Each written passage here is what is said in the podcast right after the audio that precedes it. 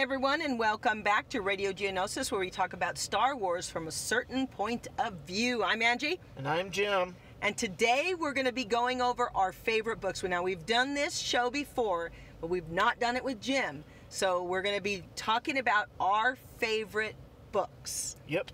So before we do that, we're going to be doing some hot happenings this week. So mine, I've got two. Okay. I've got two hot happenings. Well, three. I'll do three. Okay, this weekend I did a show at in Laguna Beach, and I'm part of Saber Guild, and it was my first time doing 3 fights in one show. There you go. And I was so nervous. My son was there. I was so nervous. The first part of my fight, I messed up. I messed up like the first 3 moves. And then after that, I told myself, calm down, and then I finished out the show. I did hit Megan in the foot, though, and rode her the next day, made sure she was all right. But second, we've got D23 coming up this weekend. I will be there on Friday only. Okay. Because the tickets were a little pricey, yeah. So I'm only going to be there Friday. We're going to try and, me and Vince Capali, we're going to try and get into the event where they're showing The Mandalorian. Oh, I see. Yeah, yeah, yeah. So we're going to try and do that. So that's my third hot happening, is that we're going to try and see some more sneak peek of The Mandalorian. So Jim, take it away. Okay, well, to continue with D23 and The Mandalorian, it was announced today that there's going to be a little bit of exclusive merchandise for The Mandalorian. Oh, wow. It's going to be a Funko Pop, probably The Mandalorian as a Funko Pop. I don't know if I want to hit the Funko Pop booth, because at Comic-Con it was ridiculous. And also they're doing a pin as well. Oh, wow. Yeah, so my understanding that they are limiting it to 1 per person, so 1 per badge holder, I presume. And they'll be available. I imagine if you don't get them Friday, you don't get them. Yeah, and you know what? I'll try, but you know what? I'm not going to fight people. Uh-huh. I'll be in my Barriss Offee costume, so I will not be in any shape or form to be fighting anybody over a pin. Yeah. Or a Funko Pop. Yeah. Also in the news, it has been traveling the internet like a wind, but Ewan McGregor is in talks. Yes. To do, most likely, an Obi-Wan series for Disney Plus. I am very excited. I thought we were going to talk about the Matrix. They're getting a 4th movie. Yeah, yeah, but that's not Star Wars, so whatever. It's fine, yes, but anyway. I like the Matrix. Well, I do too, but this is Star Wars. We'll talk about it later.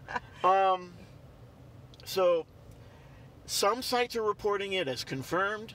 Some sites are reporting it as McGregor's in talks. Some sites are reporting rumors. And I've been seeing things that it's already signed and done. Right. So it's all over the place. My advice to everyone, don't hold your breath. Wait for an announcement from Disney, Lucasfilm. So wait, for the Star Wars website to pop it up and say, okay, we've done it. Okay. It is being reported in the trades, so like Variety's reporting it, and Deadline's reporting. So we're going to take it as gospel. It's, Variety's a very reliable source, because they are, they're a trade publisher. So right. They, they've been doing it for years and years and years. And so I would be confident, perhaps. Yeah. But, just don't hold your breath until you see it from Disney or see it from Lucasfilm, and then we'll all have joy. Then we'll all sing Kumbaya. Right. The thing is, I would like to see that, because I think we're gonna see maybe some old Republic in there. I'd like to see a little bit of a Qui-Gon ghost. I'd like to see, maybe a run-in with Maul, maybe a run-in with Kira. I would love to see that. There's a lot of possibilities, because you've got basically 19 years between episode 3 and 4. Yeah. So it's hard to believe that, isn't it? So, you got Obi-Wan basically, hanging out on Tatooine for 19 years. Does he leave the planet? Does he stay? Does he do other stuff? Like I said, we probably won't see a Qui-Gon ghost, because it has, like, from the Clone Wars, it was pretty much stated that Qui-Gon can't do that. He can't manifest as an image. But Yoda said he would get training In episode 3, Yoda said he would get training from Qui-Gon. That is true. And so Yoda's training is complete. Because remember, essentially Qui-Gon's training was incomplete because he died, you know, before... Right, before he finished. Right, exactly. So anyway, but, you know, seeing Cura is a definite possibility.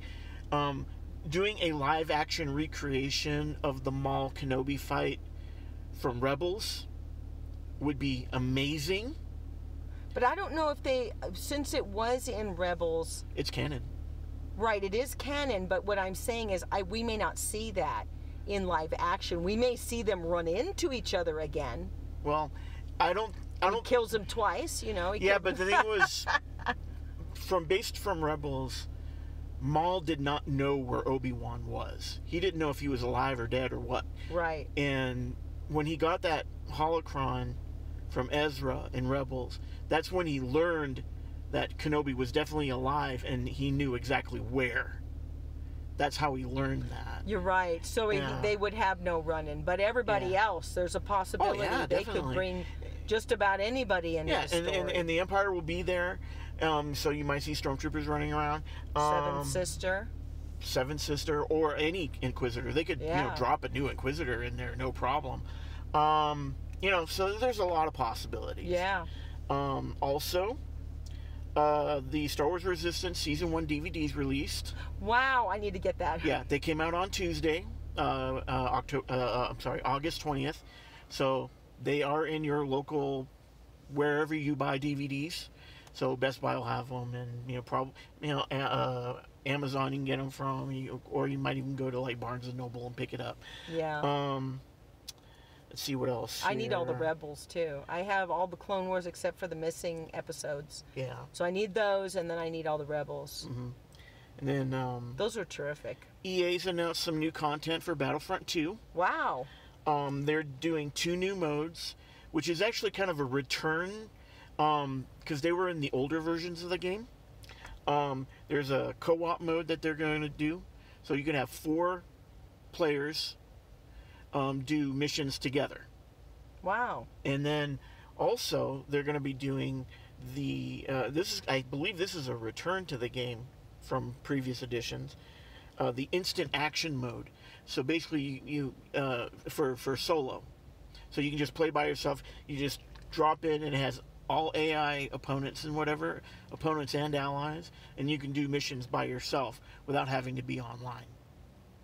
I don't play games, but it sounds intense. It's pretty cool. I don't have the patience to sit there and play. And my friend said he can do 6 hours with no problem. Like, what the? No, I can't do that. Yeah, and also they're also adding the clone commandos. Oh, wow. Into the game, so you can play a clone commando, which would be kind of cool. Yes.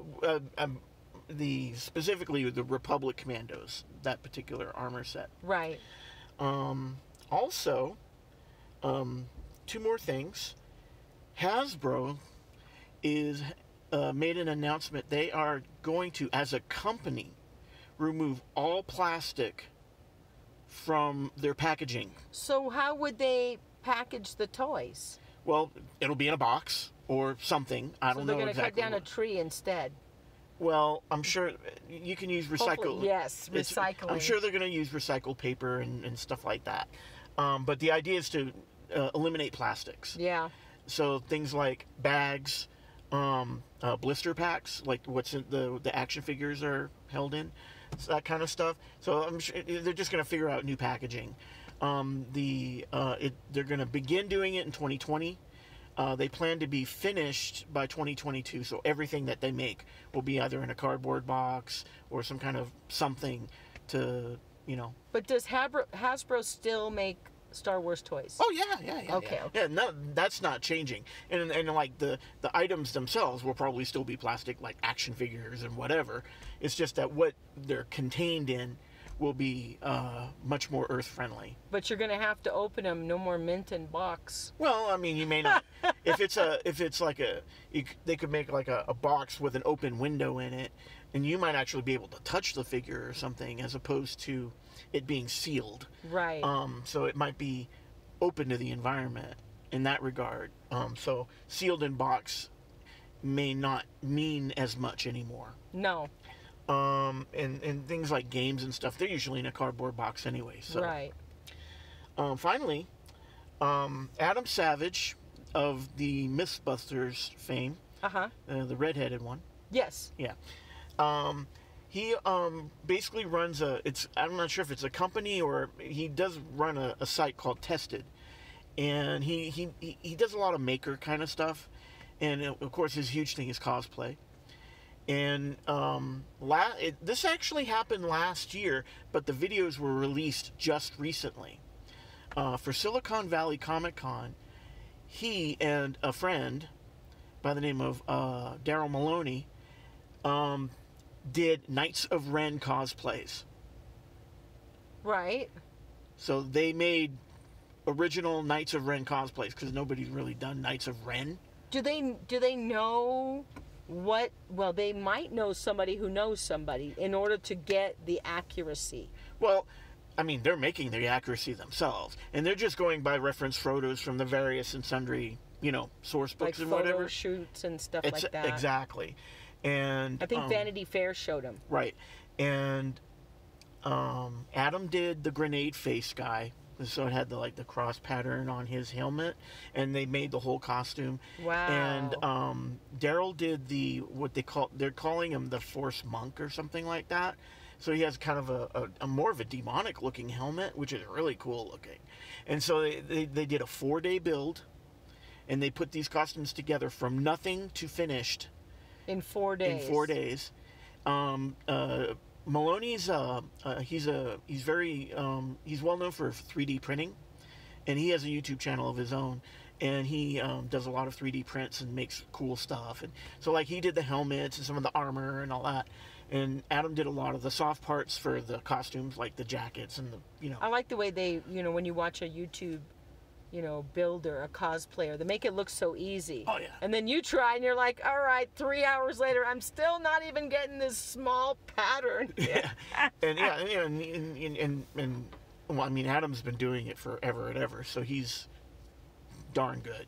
But anyway, those videos are up on YouTube at the Tested website, the Tested channel. I'm gonna look. And they're really fun to watch. The 4 videos are the build, one for each day, and then the 5th video is them actually at the con at Silicon Valley. And I can understand why they didn't. Was the convention last year or was it this year? Yeah, they did it at last year's convention, but they didn't release the videos till recently. Probably because they couldn't. That's possible.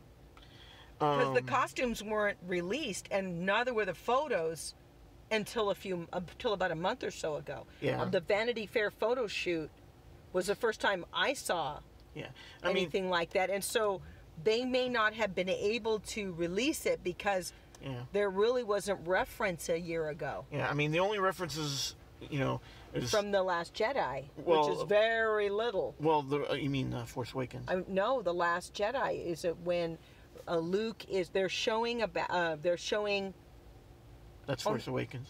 Okay, where they're in the rain. Right. They're in the rain. Okay. That's that scene, yes. Okay, but what I was thinking about was in The Last Jedi, Luke goes over to oh my gosh, I'm losing it. Cloud City? No, in The Last Jedi, he goes over to his bed and to Ben's bed. Oh yeah. When they're at the I'm getting the two mixed up. You're basically the Force flashback. Yeah, that's what you're talking about. Yes. So that's pretty much it for me in terms of. That's really interesting because I do want to see that. Yeah, it was really cool to watch, and I'm like, oh, you know, because he made 2 lightsabers just like out of junk that he had in his lab, you know. I think that's how they originally did it. Well, that's pretty much that's exactly how they did it. They just found random things and put it together. Yeah, this looks good. This looks like a lightsaber. Exactly, and that's what. And he did that, and he just like, I like this, you know.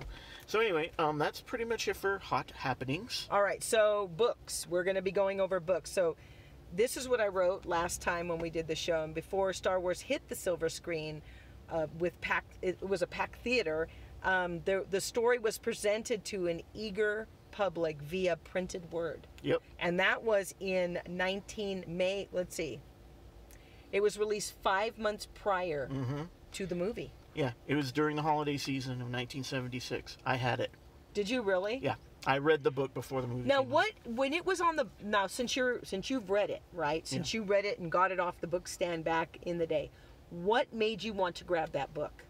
The original trailer, which came out during that time as well. Okay, so they were saying the trailer came out, because I remember it, but I don't remember it. So I don't remember that part is what I'm saying. I've seen the movie in 1977, but what I'm saying is, so there was a trailer. Yeah. And did they say a book available for purchase? No, I don't think so. I think it was just people who wandered into the bookstore. Well, yeah, I just kind of, I wasn't sure that there was going to be a book. I mean, I didn't know. I was only 8 years old at the time. But I did remember, like, because, you know, I would go out with my parents to go shopping or whatever, and I saw the book. I'm like, that's that movie. Oh, I see. And then I'm like, I want that. So you happened upon it. Yeah, pretty much. And then so I grabbed it. So when they said no, you were screaming and yelling and dragging you and the book on the way. No, not that. I'm not that bad. I'm kidding. Kind of. I'm kidding. Maybe with the action figures though. But the book, he was smart. Yeah. You know, George was seriously smart if you stop and think about it. He was smart in the fact that he put a book out prior to the movie.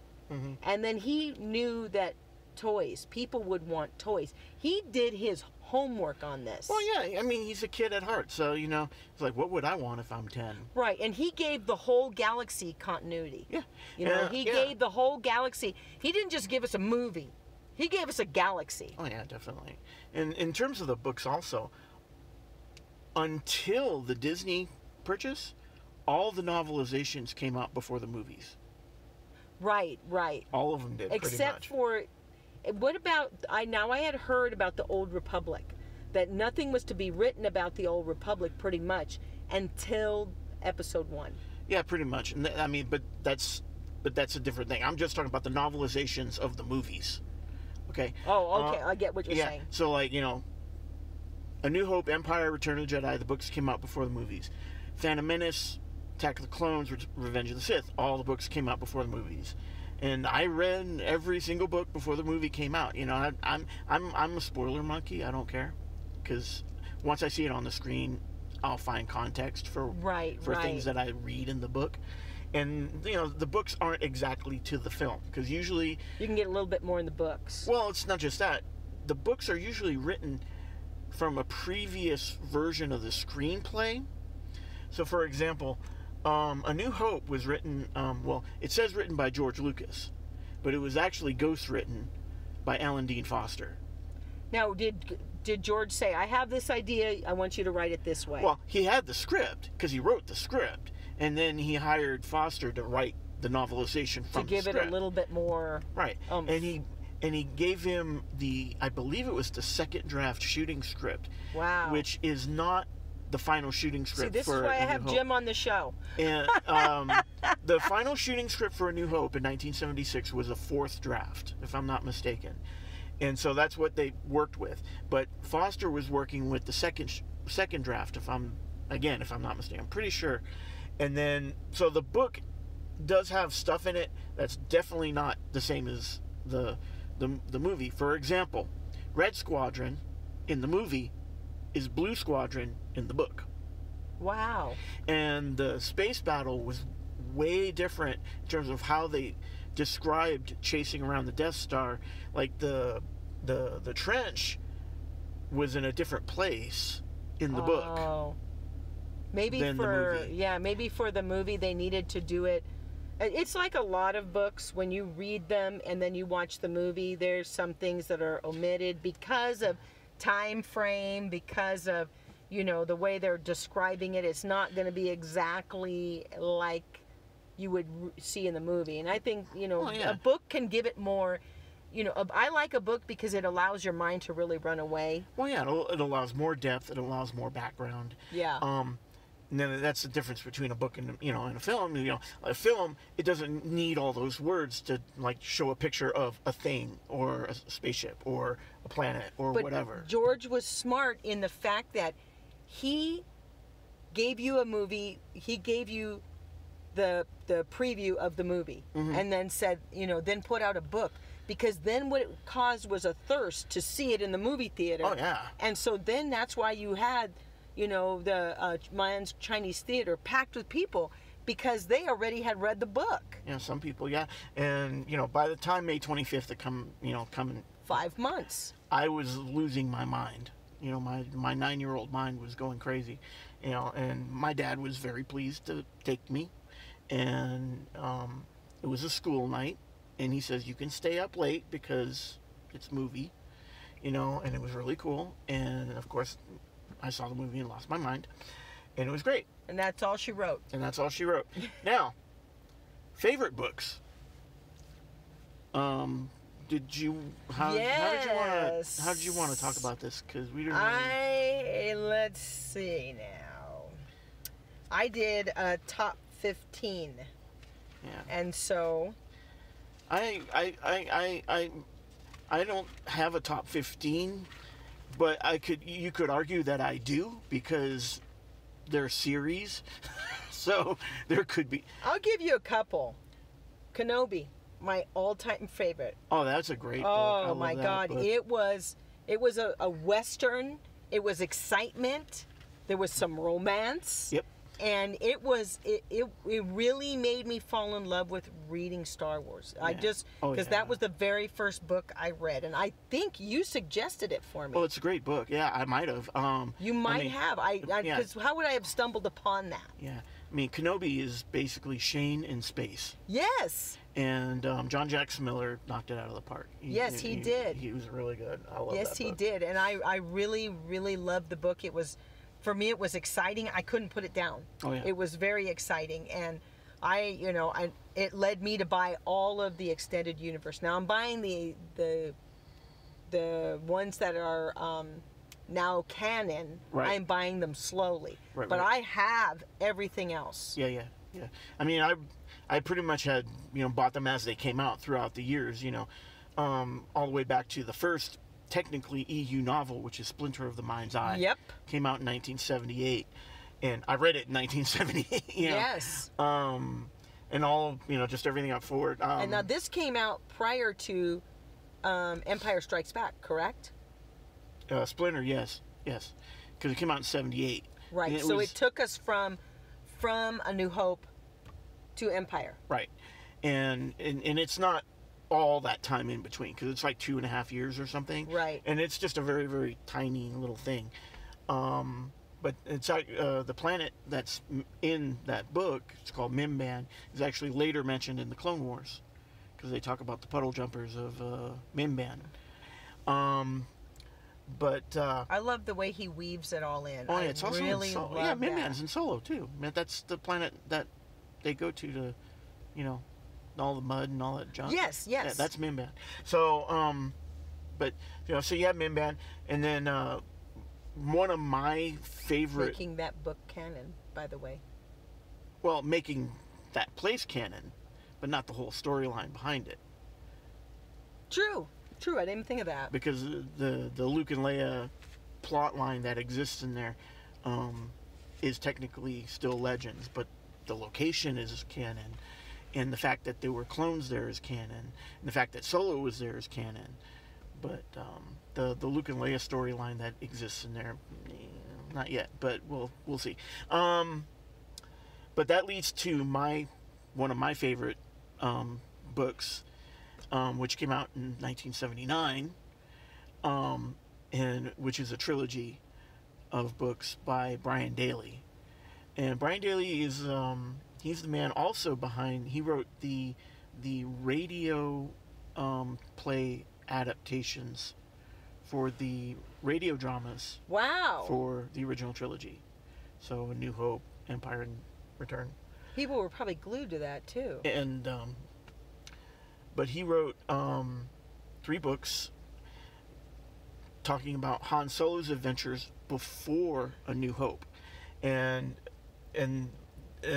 starting with Han Solo at Star's End, Han Solo's Revenge, and then Han Solo in the Lost Legacy. It's a trilogy. And it takes place in a part of the galaxy called the corporate sector. And so it's kind of outside of the Empire, and it has like a different faction of people controlling that local area, and basically stuff that happens in there. And it's super fun. It really details Han's character, Chewie's character, in a very meaningful way. It gives it shows the lovable rogue, and it's really well done. And you know, because basically the first one's a prison break. The second one is essentially a gunfighter kind of Western kind of thing, and the third one is kind of a lost treasure, kind of almost an Indiana Jones type adventure. Wow. But it was written before Raiders of the Lost Ark came out. Now I have it. So see, now we're seeing how they're getting their ideas too. Yeah. You know, and I do like that. I do like that they're giving each character their background. Mm-hmm. And I really love that. My second favorite was Darth Plagueis. Oh, that's a fantastic book. It's very, very political.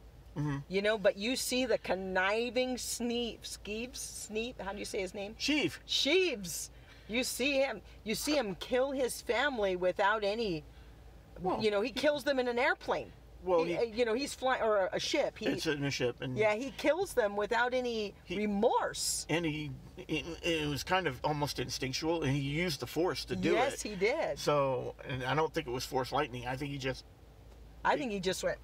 Like we see Vader do it to some people. Some massive telekinesis, basically. The best part of that book was the end, because at first I'm reading and it's like, yeah, it's going along, and then at the end I was like, oh my gosh, yeah. Because the way he killed his master. Oh yeah. It was clever.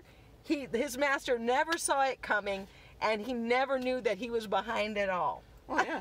Well, and what I liked about that book also is like the amount of time it took.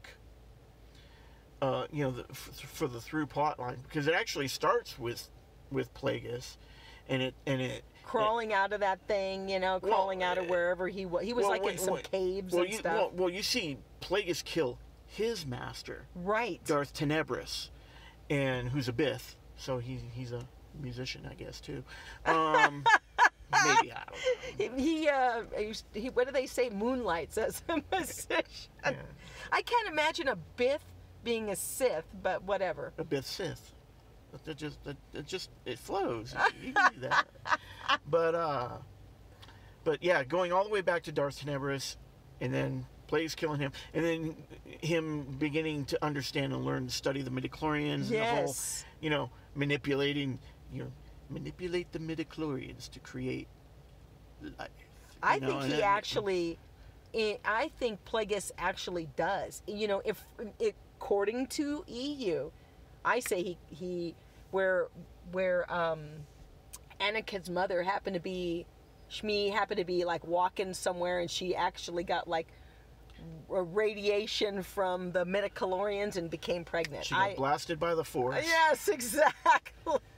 She just happened to be sitting outside, you know, and some sun rays hit her, and there you go. Yeah, kind of an interesting way of, you know, she goes home, Mom, I'm pregnant. How did that happen? Well, at this point, I think she was a slave. She might have been. Yeah. Gardula the Hutt was her master at the time. So. Right. She might have been a slave from the time she was young. Yeah. Yeah. We don't know. We don't know. Yeah. We don't have the entire backstory for Shmi, which would be something to. Yeah, that would be cool. Yeah. Yeah. Somebody write it, please. Okay. Yeah. Get on that. Yeah. Plagueis. I love that book. It was.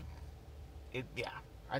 I know it's not considered, you know, canon, but I just really enjoyed it. Until they come up with something else, I'm kind of leaving that in my headcanon in terms of, like, leaving it in that space, because right now nothing contradicts it really, and so I don't say why not, you know. And I mean, you know, Lucasfilm could just, you know, the Star Group go, oh, we'll just make Plagueis canon. Yeah, we just slip that one in. Yeah, that'd be cool. Make Kenobi one. Okay, what's your next one? Let me open up my thing since it closed. Tablet. Okay, here we go. I'm going with. I'm gonna mention my favorite novelization of the movies. We have 10 novelizations, episodes 1 through 8, and of course Solo and Rogue One. My favorite novelization is Episode 3. Really? Revenge of the Sith by Matt Stover. I was crying by page 20. Wow. Yeah, because there's a really good prologue in there, and it kind of talks about Anakin having he's having a lot of dreams at this point, and they're not just about Padme, you know, dying or whatever, but they're talking about his significance in the universe as a whole, and it talks about the darkness being like a dragon. Wow. And you know, he's having this dragon kind of like facing him and stuff, and it also really goes deep into Obi-Wan and Anakin's friendship, and like, you know, they're best buds, they do everything together, you know, and they're, you know, of course fighting the Clone War together, blah blah blah, you know, I mean, we see it in the Clone Wars show, but the book really gives you a lot of insight into that friendship, and it really, really, it's beautiful. The movie made me cry. It always makes me cry. Yeah. It always makes me cry, because it's so, you know, you see this friendship totally destroyed by his total misunderstanding of the whole thing. Yeah, yeah. And the way Matt wrote it, I think, it just hit me really well. I mean, the other novelizations are good, don't get me wrong. I love them all, pretty much. But it's this one. That one, it moved me the most, I would say. Yeah. You know? And if you're crying by page 20, that's I was losing it. That's hard. And I know you don't, you know, you've never read Twilight, but I read A New Moon and I was depressed. Yeah. I was reading this and I'm like, okay, this is so down. I'm depressed. I mean, my heart just crumbled. But, you know, I understand the feeling, you know, and the books can take you there. Oh, yeah, definitely. My next one, because I have, I'll do 4. My next one was The Jedi Apprentice, 14 books. I love the stories. Oh, yeah, yeah, yeah. The Jedi Apprentice is so good, and it's so adventurous. You know, you see Qui-Gon and Obi-Wan develop this friendship. Oh, yeah. It's just so good. Oh, number 14, I'm sorry, is what I love the most. I think that one, I loved all of them. I love how you see Obi-Wan fall for these girls. He's such a player. He is. He falls for these girls, and he ends up leaving the Jedi Order for one. And it was just moving. I'm like, but then he realized he was wrong, and how Qui-Gon didn't want to take him back, which I don't blame him, but it's really, really good. Those are really good books. Mm-hmm. Yeah, yeah, definitely. You have another one? Oh yeah, I've got a bunch. Well, we only have a little bit of time, so we got to get moving. Well, I'm going to put in what I call my favorite series overall. Okay. And it's the 10 or 11 book series. The X-Wing series. Oh, we haven't gotten to those yet. I have them. Yeah, starting in 1996 with X-Wing by Mike Stackpole. They look fantastic. Oh, they're wonderful books. All of them are great. The first 4 are done by Mike Stackpole, and these are taking place during about 2 years after Return of the Jedi, and it leads to the you know, retaking Coruscant and a bunch of other stuff, and we meet a lot of really good characters, and it expands the whole Rogue Squadron lore from the films into these book series. And there's also a series of comics, by the way, called Rogue Squadron. There's like a whole huge graphic novel omnibus on that as well. And the first 4 books are specifically about Rogue Squadron. And so it's Wedge, Wes Jansen, who you hear about in Empire, Hobby, those guys. And they kind of fill out the squadron with some more people, which are really cool. And then starting with the fifth book, Aaron Alston picks up and he creates another squadron called Wraith Squadron. And the Wraith Squadron is a little bit more kind of like... It's kind of more like the Magnificent Seven meets Kelly's Heroes. Oh, wow. So, you know, he has some ne'er-do-wells in his squadron. And they're not quite as happy, good people, but they're not just X-Wing pilots either. They're also kind of like super commandos as well. You got to do what you got to do. They do a bunch of secret missions, and it's really fun. I won't talk about it more since you haven't read it yet, but they're really good. And I'll get to it. Because you know what I think is great, and what I love is that while I was collecting all these books, I realized, oh my gosh, there's like 200 books. Mm-hmm. This is an entire galaxy of stories, and you know, they went after, because you know, when I went to go see the very last movie, which was Return of the Jedi, I thought, oh, is that it? See, I was the layman back in the day. I didn't realize there were books, comics, all this other stuff, you know, role play games. I didn't realize that there was all of that. I just thought the movies, oh, they're over. And it bummed me out that there was nothing more. Well, what was interesting is that in that period, there were only 7 novels written. 7. Total. Done. So after the movie is when everything else came. Right. And because, like, the comics finished in 86. There were only 7 novels. You had Splinter of the Mind's Eye. You had the Han Solo trilogy. Then you had a Lando Calrissian trilogy. Yes. Written by L. Neil Smith. And then later, in 87, the RPG came out. So it was way after the movies were done. So it was sprinkling out at first. Yeah. And then in 91 is when, you know, when the fire hose came on. And Timothy Zahn came in, wrote the... They just opened the gate and let everybody in. And then the Zahn trilogy came in, and then Dark Horse came in with their comics, and then... But George had to look this all over and approve it, correct? Well, he didn't necessarily sign off on every little detail himself, because he had the licensing people doing a lot of that too. Yeah, Charles Lippincott and stuff. And I'm sure they were, you know, they were signing off some things in his name. If it was like a big thing, like there was a directive, you know, you cannot kill Luke Skywalker, you know, stuff like that, you know, certain things that they could not do. But sadly, Chewie was killed much later. Yeah. much later, during the spoiler alert on some book. Yeah. And that was during the Vong series, basically the New Jedi Order series, basically, and that was much later. But, and you know, turning Han Solo into an alcoholic, and oh my gosh, it just goes downhill from there. Believe me, I was like, if you're gonna chill Chewie, you're gonna have to throw a planet at him. Yeah, that's right. I did like Dark Lord, The Rise of Vader. I thought that was really good. He actually goes to, Padme's, to where Leia is. Mm-hmm. He's on the planet. He's on Alderaan. Yeah, he's on Alderaan, and they almost meet. Right.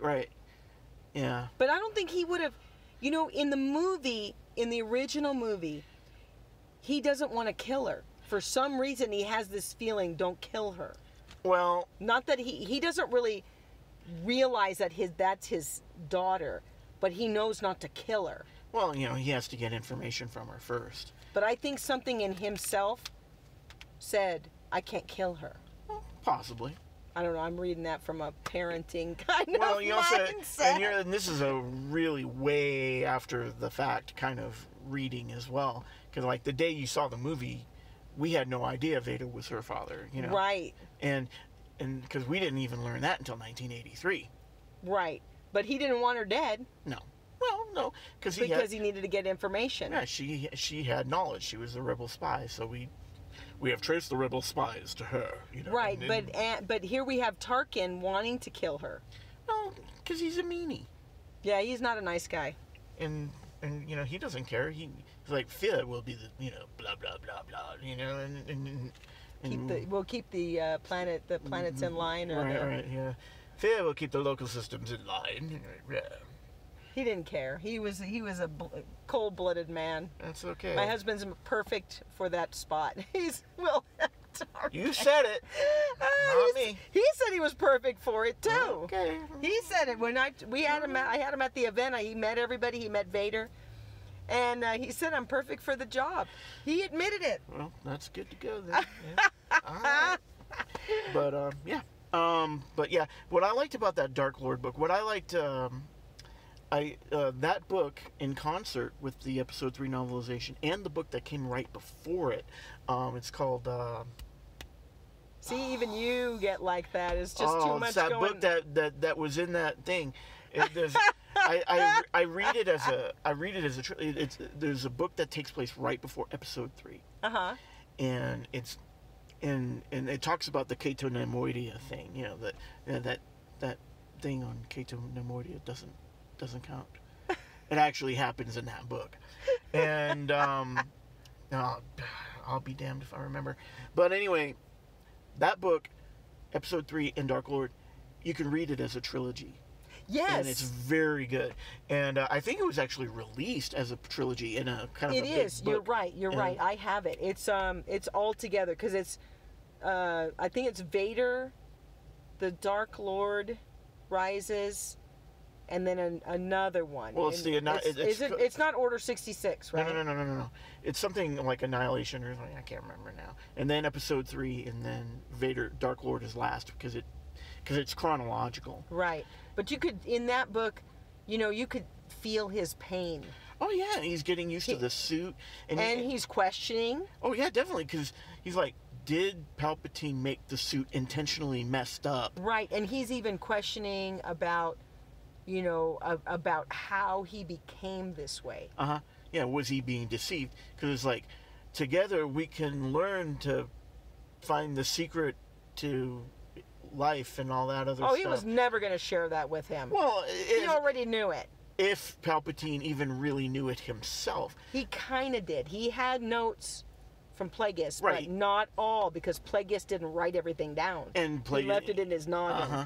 Yeah, Plagueis didn't share all that knowledge with him yet. So when Palpatine got the opportunity to kill him, yeah, he had incomplete information and certain skills, But here it is... Like we were talking about in the beginning, these books give so much continuity to the storyline. Oh, yeah. So not only are we at the movies, we're going past it and discussing books that are going along with the movies. I mean, he was smart in that sense, because I don't know, prior to his writing books, were movies made out of books. Yeah. I don't know if they ever were. No, the treatments for Star Wars, he did write down, but they weren't a novel or anything like that. Right, but what I'm saying is other movies, were they based on books? I don't really remember. Like The Godfather, was it based on a book? No. Yes. Oh, it was? Yeah, Mario Puzo. Okay, so no, George wasn't the first one to do it. Oh, no. No, Coppola pulled that from Mario Puzo's book. And the original Godfather, anyway. I don't know about the subsequent sequels, but the original Godfather. We're not that good. But yes, that's what I love, is that we have all of that. Mm-hmm. But he was smart. He was a smart businessman. He was smart to give us so much more of the galaxy, and I'm really grateful that he did. Oh, yeah, me too. All right, so that's going to do it for our show this week. Mm-hmm. Next week we're going to do a surprise show, so we're not going to tell you what we're doing, but we're going to surprise you with something. Hopefully she'll tell me what we're doing. That's questionable. I may spring it on you and see if you have done any homework on any. You got to study all of Star Wars. Yeah, that's easy to do. Since we have 200 of the old. The Extended Universe books and comics, and now we're going on 50 of the newer ones, because we even have kids books too. Oh yeah. So we've got a lot. You've got a lot of studying to do this weekend while I'm at D23 and babysitting. By the way, I'll be babysitting. Oh, that's going to be interesting. So please follow us on Facebook at Radio Geonosis. Please follow us on Instagram at Radio Geonosis, and I'm sorry, the Facebook page is Radio Geonosis 2.0. Please like and subscribe on our Radio Geonosis YouTube channel. And don't forget, we're on Twitter now. Yes. At @rgeonosis. And Twitter page is running fine. So good for you. And Jim will keep us updated on all the fun tweets. I hope so. All right. So from us here at Radio Geonosis, we'll see you next time. And may the force of others be with you. Bye.